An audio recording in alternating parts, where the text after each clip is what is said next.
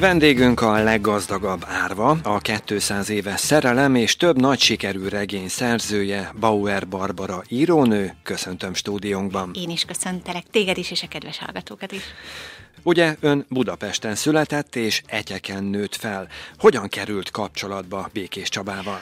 Tízezer méteren, konkrétan a férjemet a repülőn ismertem meg, és ő csabai, Békés Csabai, és ö, tartottunk haza Sármelseikből, és így ismerkedtünk meg, úgyhogy szoktuk mondani, hogy tűzön, vizen, levegőben, mert hogy a levegőben ismerkedtünk meg, de dohányzás kapcsán ő renitens utas volt, és dohányzott, és ezért kezdtünk el beszélgetni, aztán a tűzoltásra terelődött hamar a szó, és, és magánéletben is folytattuk ezt a beszélgetést, és végül is odáig öm, szövődött ez a történet, hogy most már itt vagyunk az ő gyökerei környékén, konkrétan öm, Békés Csabán. A leggazdagabb árva Grófenheim Krisztina életét meséli el az a regénye, mely Ókígyóson játszódik a tizenkilencedik század közepén. Honnan jött az ötlet, hogy éppen ő legyen a regény főszereplője? Ha nagyon misztikus szeretnék lenni, akkor azt mondanám, hogy ő talált rám. Úgy éreztem, hogy megfogja a kezem. Egyszerűen beszippantott a története. Kígyóson jártam az akkor még nem felújított kastélyban egy író-olvasó találkozón. A Vakrepülés című regényem megjelenése után ez a regény részint Békés Csabán játszódik. És... És ott voltam a kastélyban, és Lánc Ildikótól, a kastély idegenvezetőjétől hallgattam a történetet Krisztináról, aki nem Kárpáti Zoltán, ahogy őt megírta Jókai Mór, és Venkheim József Antalról, a magyar nábobról, és egyszerűen azt éreztem, hogy az irodalom és a történelem kellős közepén állok, és így körbe jár, és borzongtam tőle, és gyakorlatilag Kígyósról Egyekig fogalmazódott meg bennem a vágy, gyakorlatilag, hogy... hogy szeretném megírni Krisztina történetét, a valós személy történetét. És, és elindult ö, a sztori, nem csak a fejemben, hanem a valóságban is, egy két éves előkészület, kutató munka, a Wenckheim család, a helyiek, nem csak kígyósiak, hanem Békés megyeiek, itt a Békés Csabai könyvtár, a megyei könyvtár, a gyulai levéltár, és sorolhatnám a magánembereket, mindenki, egyszerűen tárt karokkal fogadtak, és kaptam és kaptam az anyagokat, rengeteget, alig győztem mazsolázni és, és összerakni a fejemben. Két év ö, munka után végül is nekiláttam, és megírtam a, a leggazdagabb árva történetét, és gyakorlatilag azóta is ö, velem van Krisztina, vagy én vele, nem is tudom, fogjuk egymás kezét. Ez a két éves kutatómunka egy ilyen terjedelmű regénynél soknak, vagy éppen elégnek mondható? Akkor én azt gondoltam, hogy sok, és nem is tudtam, hogy hol lesz a vége. Egyszer csak azonban megjött ez az érzés, tehát azt éreztem, hogy hogy telítődtem, nincs már új, lehet, hogy más megfogalmazásban kapom meg, de már ugyanazt a visszatérő anyagot. Ö, akkor úgy éreztem, hogy, hogy ennyire szükségem van mindenképpen, nem csak időben, hanem mennyiségben is, tehát mindent tudni szerettem volna, ami fellelhető, hogy ne legyen bennem hiányérzet, ne legyen bennem ö, az a kételj, hogy van valami, amit tudhatnék, de kihagyok. És ez, ez egyfajta felelősség is. Ma már azonban utána jöttek a történelmi regényeim javarészt, és, és ma már látom, hogy szükségem van ennyi időre. Tehát nem, mégsem sok, hanem az én igényemnek, meg a, az egyes anyagoknak, legyen ő Ocskay százados, legyen Gutenberg, legyen Máté Péter, Demjén Sándor, bárkit is mondhatnék, vagy egy korszak, mondjuk a Székelyek, a Dombkanyar, a Felvidék, a kitelepítés, a svábok kitelepítése, a holokauszt. Szükségem van ö, időre is, és mennyiségre is ahhoz, hogy én nyugodtan hátradőljek ö, a, az anyagmennyiség fölött, ö, a tudás birtokában, nyugalmában, és neki merjek állni az írásnak. Ebben a regényben mennyi szerepet kapott a saját írói fantáziája? Mindenképpen kapott, és ezt az elején meg is kellett fogalmaznom, és ezt a családdal együtt fogalmaztam meg, Csáki Ilona grófnővel, illetve akkor még élt Zicsi Krisztina grófnő, Venkheim Krisztina unokája, Wenckheim Lászlóval, Zsámmeri Dickensel. Szükségem volt arra, hogy azt a részt átbeszéljük, hogy igen, vannak részek, amikről nem tudunk. Venkheim Krisztina három évesen árvaságra jutott, nyolc évesen fogadta a császári párt. A köztes időszakról alig-alig tudunk valamit dokumentáltan. Elbeszélések, legendák vannak, de alig jelent meg újságcikk, alig történt leírás. Viszont a regényben lesznek beszélgetések, megmozdulások. Ez a kislány élni fog, ezt a fantáziámmal fogom kiegészíteni. Azt az ígéretet tettem akkor a családnak, és azóta is ezt a módszert alkalmazom magam felé is, amikor regényt írok, hogy a fikciót úgy használom, hogy támogassa és építse azt az elvet, ami alapján a regény készül. Nevesül a leggazdagabb árva tekintetében. Wenckheim Krisztina példaértékű személyiségét szeretném megmutatni, az árvák megmentője, viszi tovább a Wenckheim örökséget, Wenckheim József Antal gondolkodását. Minden, ami, ami az ő személyiségét formálja, de az én fantáziámban születik, az ezt fogja támogatni. És gyakorlatilag azzal, hogy ezt megfogalmaztam és átbeszéltük, onnantól kezdve mertem bánni a fikcióval. Ha visszamegyünk a kezdetekhez, az ön életében mikor jött el az a pont, amikor elhatározta, hogy írónő lesz? Én újságírónak készültem, és, és a tanulmányaim is e felé szóltak és tereltek. Ez középiskolás koromban másodikos gimnazista voltam, amikor elkezdtem ezzel kacérkodni. Akkor már láttam, hogy az írás sok mindenből megment például, tehát egy jó eszét írni, anélkül, hogy adott esetben tényadatokat tudnék, az akár egy ötös felé tudott terelni, a fantáziámat belevittem erősen, és a magyar tanárom gimiben ebben meg is erősített, hogy bravúros időnként, amikor, tehát ő, ő, ő észrevette, hogy adott esetben nem tudok valamit, mondjuk egy évszámot, de lazán kimerem hagyni a nem tudást, és inkább arra fókuszálok, amit tudok, és azt kiszínezem. És mondta, hogy ezt erősítsem. És ez is, biztosan ez is része volt annak, hogy, hogy mertem írni, és volt hozzá önbizalmam. De igazából engem akkor még azt foglalkoztatott, hogy valami sokból egy rövid hír tudjak szerkeszteni, hogy a velejét, az eszenciáját valaminek meg tudjam fogni, a szavak játékával és néhány mondattal.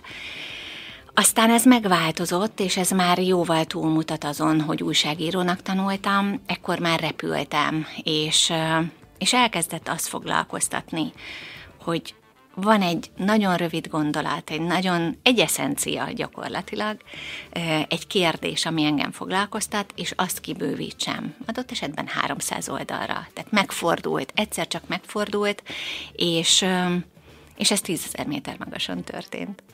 Az ön családjában volt olyan, aki az írással foglalkozott, és ezt ön örökölhette?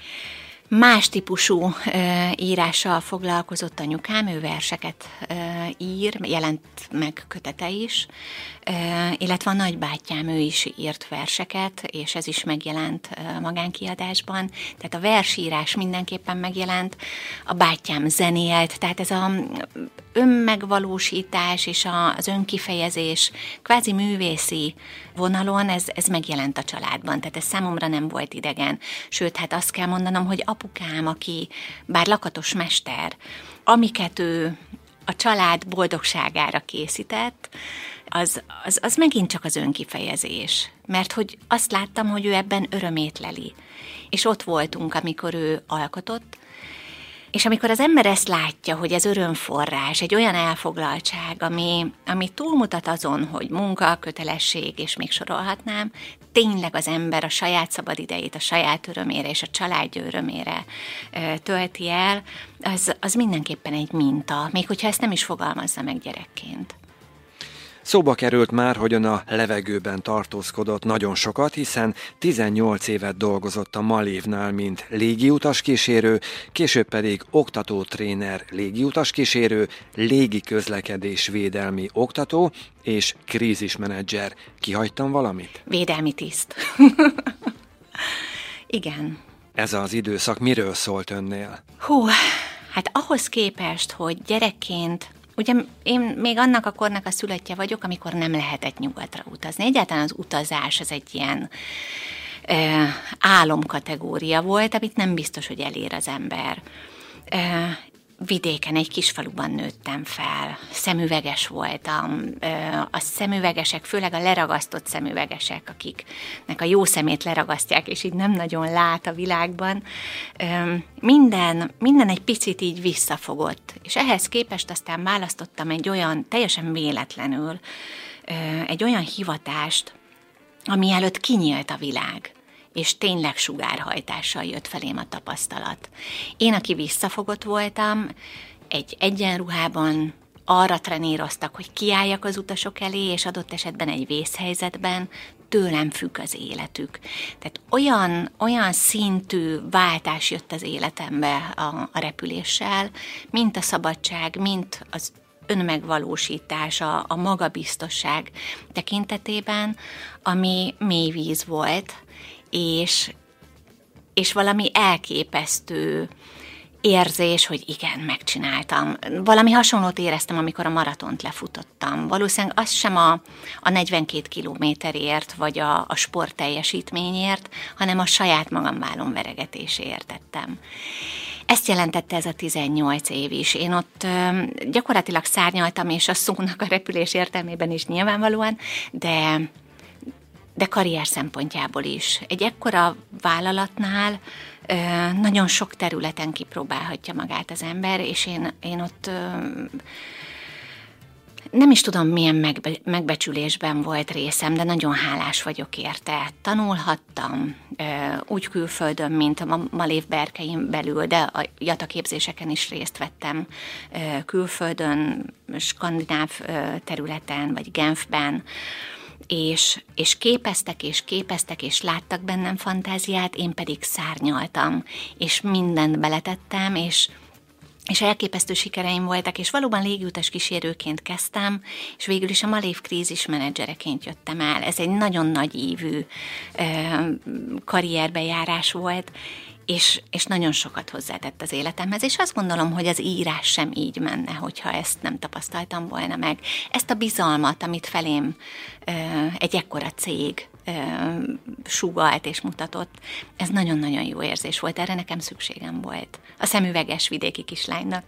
Éppen ezekről az időkről szól első publikált regénye, a Légi Kisasszonyok, mely annyira népszerű könyv lett az olvasók körében, hogy trilógiává nőtte ki magát.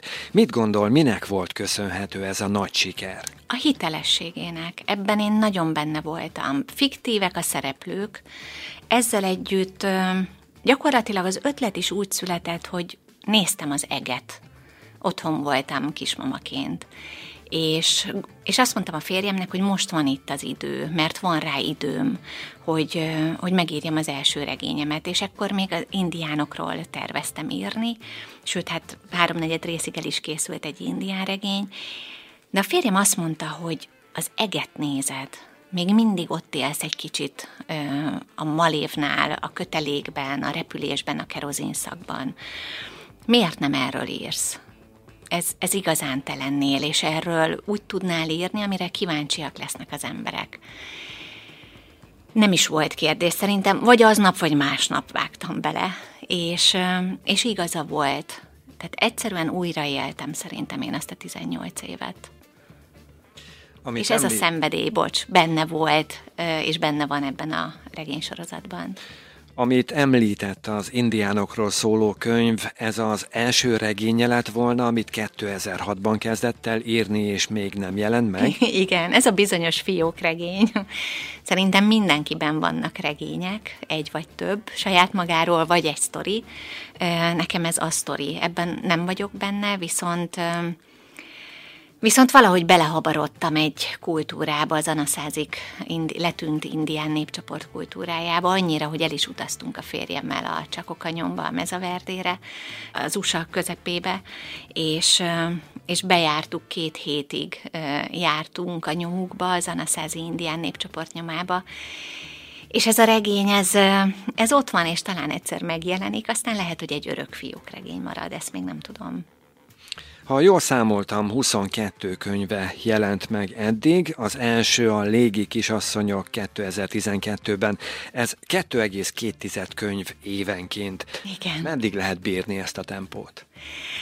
Én azt hiszem, hogy most még nagyon távol van tőlem, hogy, hogy egyszer kiégjek, megunjam, nem is tudom, milyen szót használjak, mert hogy a minap is éjjel arra ébredtem, hogy hogy hát mi történik. Megjelent a Vörösposztó november végén, és én azóta szabadságon vagyok írás szempontjából. Sok mindent csinálok, meg tervezek, meg, ö, meg történnek események, író-olvasó találkozók, dedikálások, sok minden történt.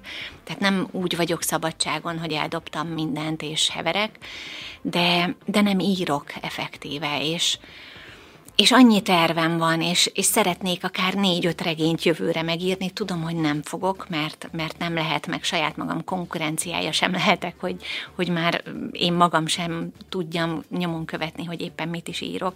Tehát muszáj visszavennem tudatosan a tempóból, de rengeteg tervem van, és írnék nagyon sokat, gyakorlatilag folyamatosan. A, az utopisztikus vágyam az az, hogy hogy folyamatosan, havonta valamivel előjönni, és, és mindig, ha más nem, fejezetenként, de ez, ez, ez nem követhető, mert hogy ennyi tervem van, nagyon sok. Úgyhogy, úgyhogy lehet ez bírni, sőt, a gondolataim sokkal előrébb tartanak, mint az ujjaim sebessége. A Békés vármegyei könyvtár kétezer-huszonkettő elején közzétette azt a listát, mely a tíz leggyakrabban kikölcsönzött könyvet tartalmazza, és a leggazdagabb árva mellett ott volt az ön másik könyve, a kétszáz éves szerelem is. Ezt a könyvet úgy jellemezték, hogy a leginkább önéletrajzi ihletésű. Igaz ez? Hát amennyiben én boszorkányos vagyok egy kicsit is, már pedig a család és a közeli barátaim azt mondják, hogy, hogy ez annyira önéletrajz, amennyire én egy boszorkány vagyok.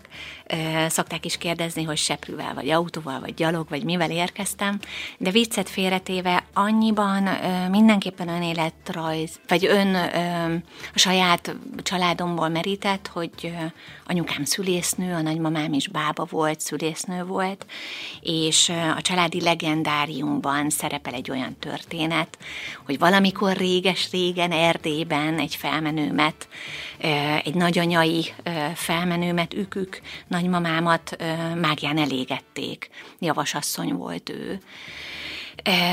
És azt gondolom, hogy amikkel én foglalkozom, hogyha én két-háromszáz évvel korábban élnék, lehet, hogy már engem is elégettek volna, mert azért ott van az inga, ott van a Hellinger családállítás, ott van a, a meditálás, tehát ilyen kézzel nem megfogható dolgok jelen vannak az életemben, az életünkben. Ma már ez természetes, de, de volt idő, amikor ezért az embert akár mágiára tették. Úgyhogy, ha így nézzük, akkor, euh, akkor van benne önélet ihletés, de, de valójában ez egy fiktív történet. Mit vár, mit hoz majd önnek kétezer-huszonnégy? Nagy változások. Most, ahogy átsétáltam az otthonunktól ide a Békés megyei könyvtárba, ez egy tíz perces gyalogút, azon vettem magam észre, hogy mosolygok, mert a gondolataim elvittek, és éppen, éppen azon meditáltam, hogy, hogy mennyi változást hozott kétezer-huszonhárom. És azt gondolom, hogy ez a sok-sok változás a táptalaja annak, ami kétezer-huszonnégyben vár rám, és És ez ilyen nagyon-nagyon jó érzéssel tölt el zsigerileg, úgyhogy, és ez egy ilyen nagyon lecsillapodott, és, és én azt gondolom, hogy itt az írásban lesz változás az életemben. Valami olyan regény kezd kialakulni a fejemben, amitől mindig mosolygok, ami mindig jó érzéssel tölt meg, és tölt el, még nincs meg konkrétan, ez így szokott lenni, tehát ezt a folyamatot ismerem, de nagyon-nagyon ö, ilyen borzongató jó érzés, tehát valami jó felé tartok, azt érzem, és, és ez jó érzéssel tölt el. Ha egy picit a távolabbi jövőbe tekintünk, mondjuk tizenöt-húsz év múlva, hogyan látja saját magát? Egy kontyos, őszhajú, mosolygós, szemüveges, nagyon ráncos, de nagyon elégedett öreg lányt látok, aki, aki unokázik, és, és ott van mellette a férje, és úgy, úgy remegve nyúlunk egymás kezéért. Ilyen, ilyen meseszerű. Ez, ez jó érzés. Ezt a képet egyébként nem, nem most látom magam előtt, hanem egy meditatív állapotban láttam évekkel ezelőtt. Egy aggodalmasabb időszakomban ö, szükségem volt arra, hogy lássam a jövőt, és ehhez volt segítségem, hogy egy pillanatra lássam, és ezt, ezt az idős nénit, ezt a nem feltétlenül erős fizikailag, de, de ez, ez nem is aggaszt. Ö, Mert húsz év múlva, hogyha itt fáj, ott fáj, akkor majd örülök neki, hogy fáj, legalább élek, azt tudom, és ezzel tisztában vagyok, mert érzem a testem. Tehát nem, inkább, inkább szellemi és, és lelki megnyugvást látok, és ez, ez jó érzés. Beszélnünk kell még a Vakrepülésről is, hiszen az részben Békés Csabán játszódik. Miről szól ez a történet?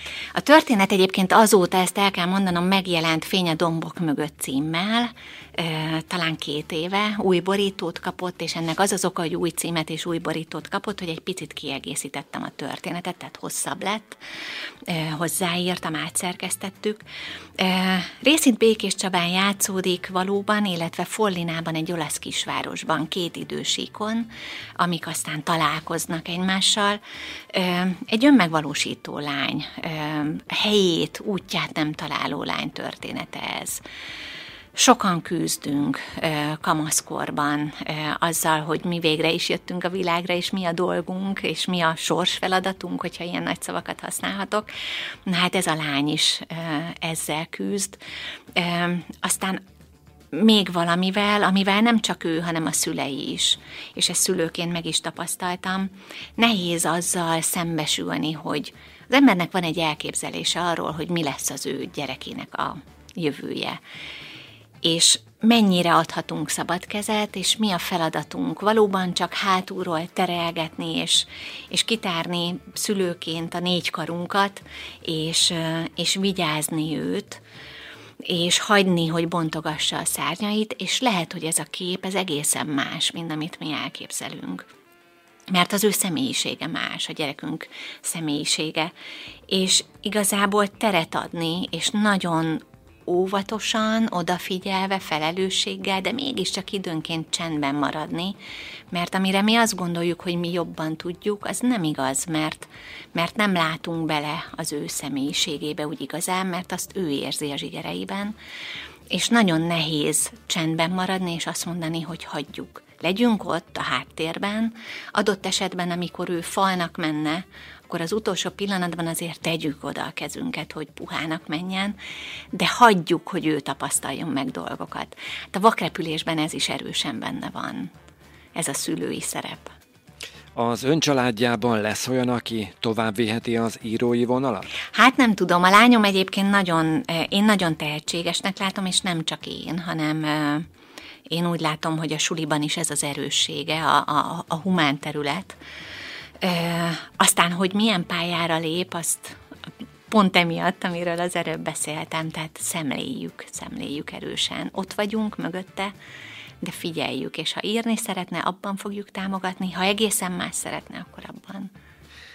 Van egy regénye, mely az Aranyműves fia címet kapta, és nagy szerepet játszik benne a misztikum. A misztikum az életünkben erősen jelen van, és én azt szoktam mondani, hogy onnantól, hogy jelen van, már nem is misztikum, hanem egyszerűen tudomásul kell venni, hogy a világnak vannak olyan részei, amit nem feltétlenül értünk, azzal a racionális tanult agyunkkal, amivel megpróbálunk dolgokat megérteni. Hányszor mondjuk, hogy az volt az érzésem. Aztán azt is hozzátesszük, hogy de aztán végig gondoltam. Ugye az érzések, az intuíciók és a racionális gondolkodó ember ö, keringője, ez folyamatosan az életünk során, és nehéz az egyensúlyt megtalálni. És egyre inkább, ö, és ahogy öregszem, egyre inkább tapasztalom azt, hogy nagyobb teret kell adni az intuíciónak. Meg kell tapasztalni, egy kicsit teret kell neki adni, és utána persze racionálisan végig kell gondolni a tapasztalataink, a tanult dolgaink segítségével, és aztán lehet mérlegelni, de nem szabad elnyomni ezeket az intuitív, megmagyarázhatatlan, kézzel nem megfog, megfogható dolgokat. És... És nevezhetjük ezt misztikumnak, vagy nevezhetjük ezt a világnak azon részének, amit nem a józan eszünkkel, vagy a racionális agyunkkal fogunk meg. Hogyan választ témát? Van egy történet, esetleg egy mozzanat, amely köré felépíti magát a cselekményt, vagy éppen fordítva? Inkább az érzések, amik visznek, sodornak. Tehát általában egy kérdés foglalkoztat. Valami, amit adott esetben nem értek, ami bánt, ami, amire kíváncsi vagyok. Ö, tehát valami engem elkezd foglalkoztatni, de ez tényleg egy, szerintem egy tőmondatban leírható általában. És ezt elkezdem, mint, mint amikor egy, most sok helyen esik a hó, mint amikor az ember fog egy pici darab havat, szorongatja, megkeményedik, és elkezdik hengergetni, és rakódik, rakódik rá, so, még sok minden, aztán a végén hóember lesz belőle.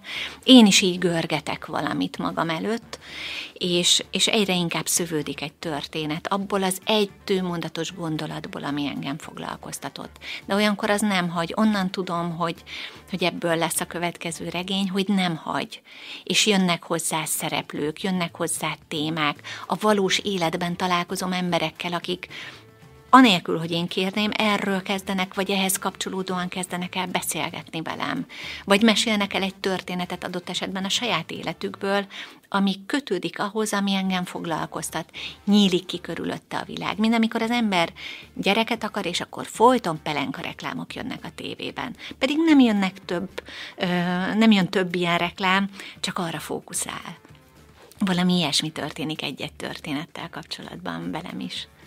Mióta él itt Békés Csabán? Augusztus óta. És hogyan tetszik a város? Mintha mindig itt laktunk volna. Ilyen nagyon otthonos. Egy igazi, élhető kisváros. Írásra alkalmas? Abszolút. Annyira, hogy én, tehát nem áll tőlünk, azért is érzem magam otthonosan. Amikor a Pordlik minden sziklát írtam, azon a nyáron nagyon sok időt töltöttünk itt Békés Csabán, és különböző kávézókban, illetve a fiúmeszállóban írtam meg nagy részében, az Andrássy út különböző cukrászdáiban és kávézóiban azt a regényt. Hát szerintem egy hetven százalékban az itt íródott. Most már gyakorlatilag száz százalékban itt fognak íródni a regényeim. Ha valaki írásra, regényírásra adná a fejét, mit tanácsolna neki? Ne várjon az ihletre. Le kell ülni, írni, és, és lehet, hogy azt érzi az ember, amikor odaül, hogy most nem jönnek a gondolatok, és ebből jön egy, amit lehet, hogy le se ír, de az fontos lesz. Tehát le kell ülni időt, de mind, mind mindenhez. Tehát ha az ember nem indul neki futni, akkor nem gyűlnek a lábában a kilométerek. Egyszerűen oda kell ülni, és írni kell. Nincs olyan, hogy nincsenek gondolatok. Vendégünk a leggazdagabb árva, a kétszáz éves szerelem és több nagy sikerű regény szerzője, Bauer Barbara, most már Békés Csaba írónő. Köszönjük szépen! Köszönöm én is!